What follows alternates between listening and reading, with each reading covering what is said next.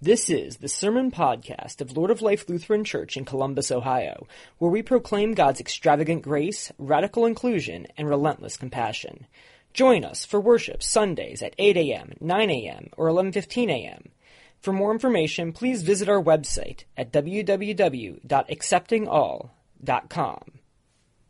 Our reading from the life of Jesus today is found in the Gospel of Luke, the 24th chapter.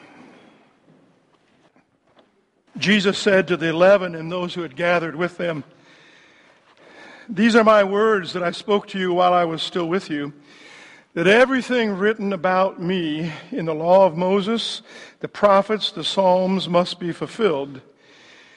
And then he opened their minds to understand the scriptures, and he said to them, Thus it is written that the Messiah is to suffer and to rise from the dead on the third day, and that repentance and forgiveness of sins is to be proclaimed in his name to all nations, beginning from Jerusalem. You are the witnesses of these things. And see, I am sending upon you what my Father promised. So stay here in the city until you have been clothed with power from on high. And then he led them out as far as Bethany, and lifting up his hands, he blessed them. And while he was blessing them, he withdrew from them and was carried up into heaven. And they worshiped him. And they returned to Jerusalem with great joy, and they were continually in the temple blessing God. Holy wisdom, holy word. Thanks be to God. Please be seated. Grace and peace be yours through Jesus, risen and ascended to the right hand of God. Amen. It's exactly that kind of story we just heard that makes most of us uncomfortable. It's the kind of thing you just don't start talking about over at Starbucks and say, let me tell you about Jesus the day he ascended directly into heaven. Metaphysical acts of God, healing, miracles, walking on water, filling the boat full of fish, multiplying the loaves and fishes.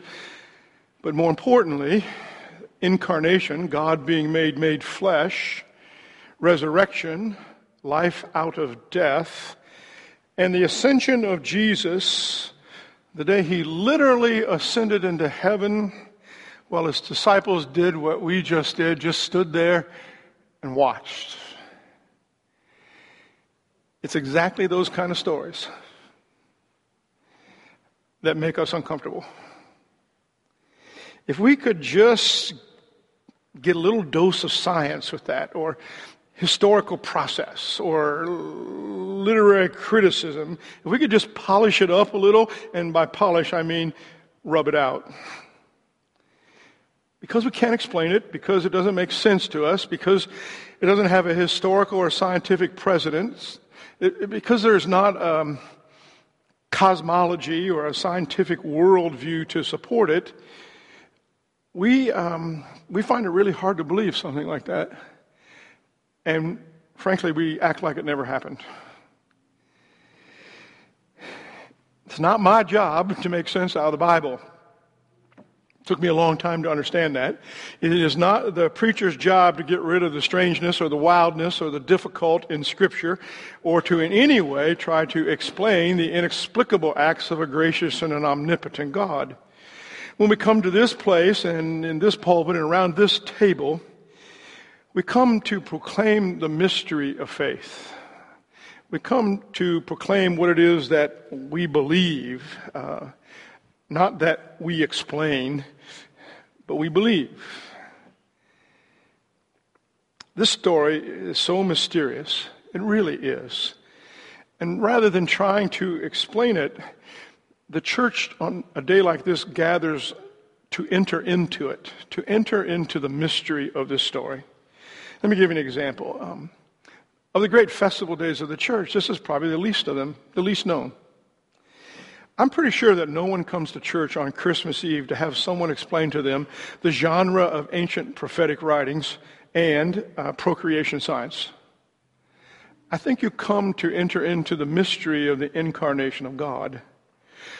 All of which today is for me to say that I'm not going to spend any time, not an ounce of time, explaining the inexplicable that Jesus ascended into heaven. Frankly, you can watch that on the History Channel. They're a little braver than I am, or maybe Entertainment Tonight or something like that. Instead, what I'm going to do is leave it the way the scripture says it that Jesus ascended into heaven pretty much like helium balloons rising. And I'm going to invite you to enter into that mystery and to receive the gift of that mystery. In order to do that, I think you, you have to spend just a little bit of time in the disciples' sandals it is after the resurrection, as our first reading said. It's 40 days, which that's another whole subject. That's literary criticism as well. In all biblical narratives, 40 days means something, but everything had fallen apart for them at the crucifixion of Jesus. Everything.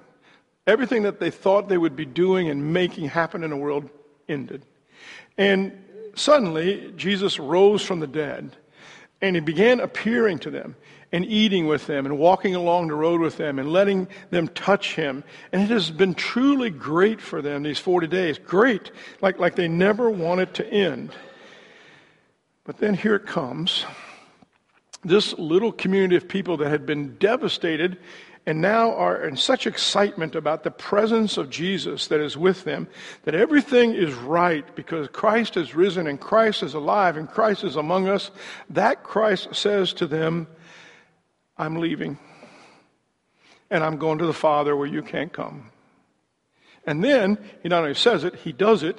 He lifts off before their very eyes and he disappears, never to be seen in the flesh again.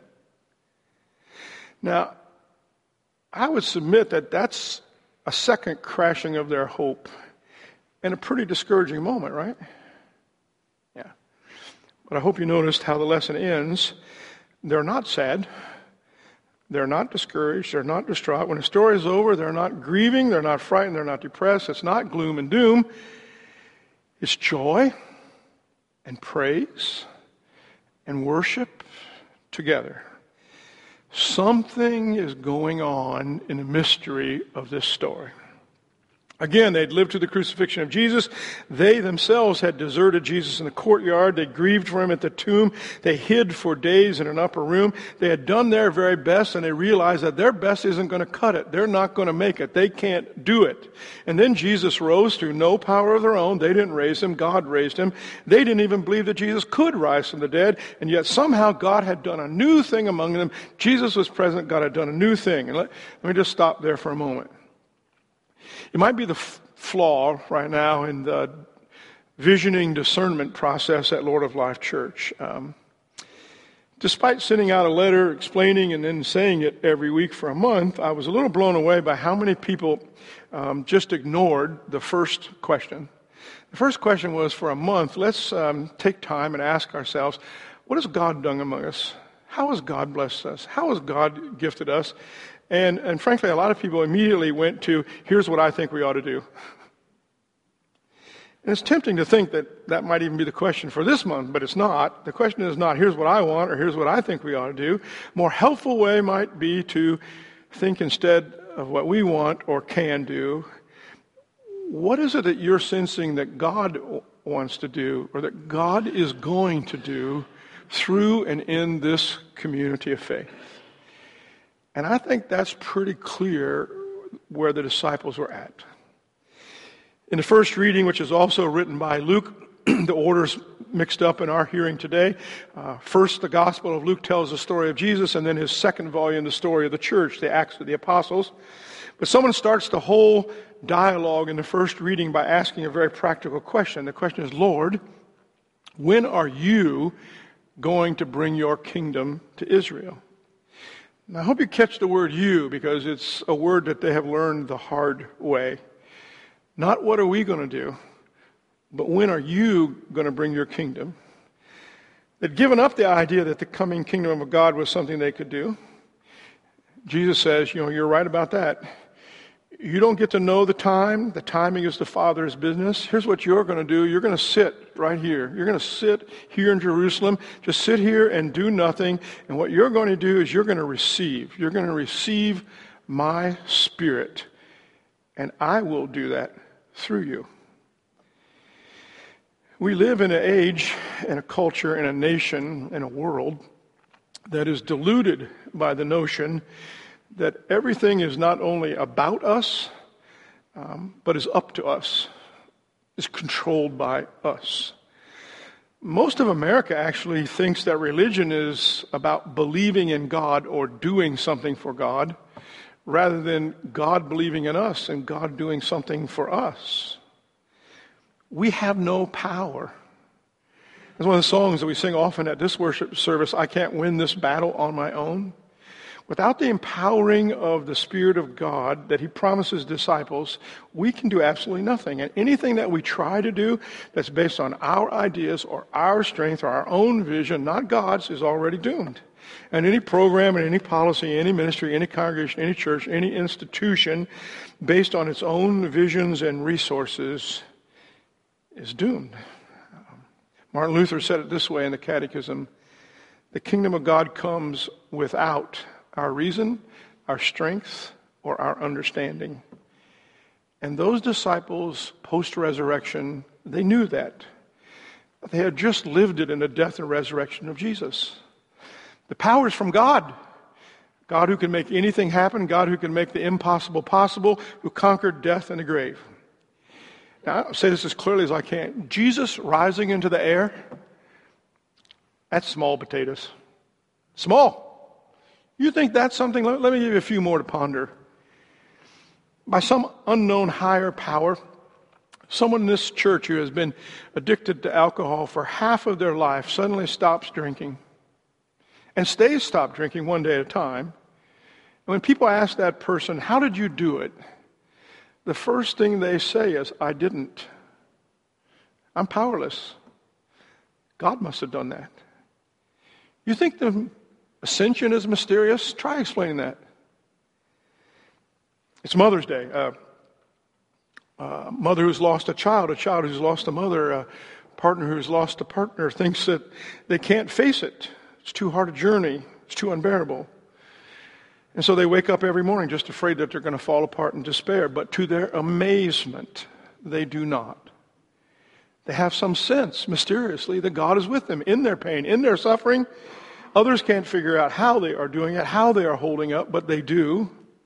And not only that, when they look back, it's those proverbial footprints in the sand where you only see God's back there.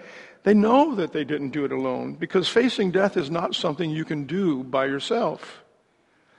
Ascending into clouds versus facing death. Easy.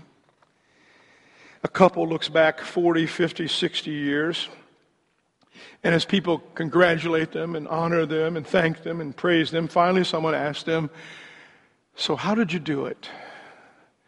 And they look at each other and they just smile and say, God has been good to us. How do you explain that? So, this, this ain't the History Channel, this is the church. There is no explaining the mighty acts of God's graciousness to the world. And that's probably one of the reasons that I know it's an odd day, but this is one of my favorite festival days. Because there's nothing you can do but preach it. That's it.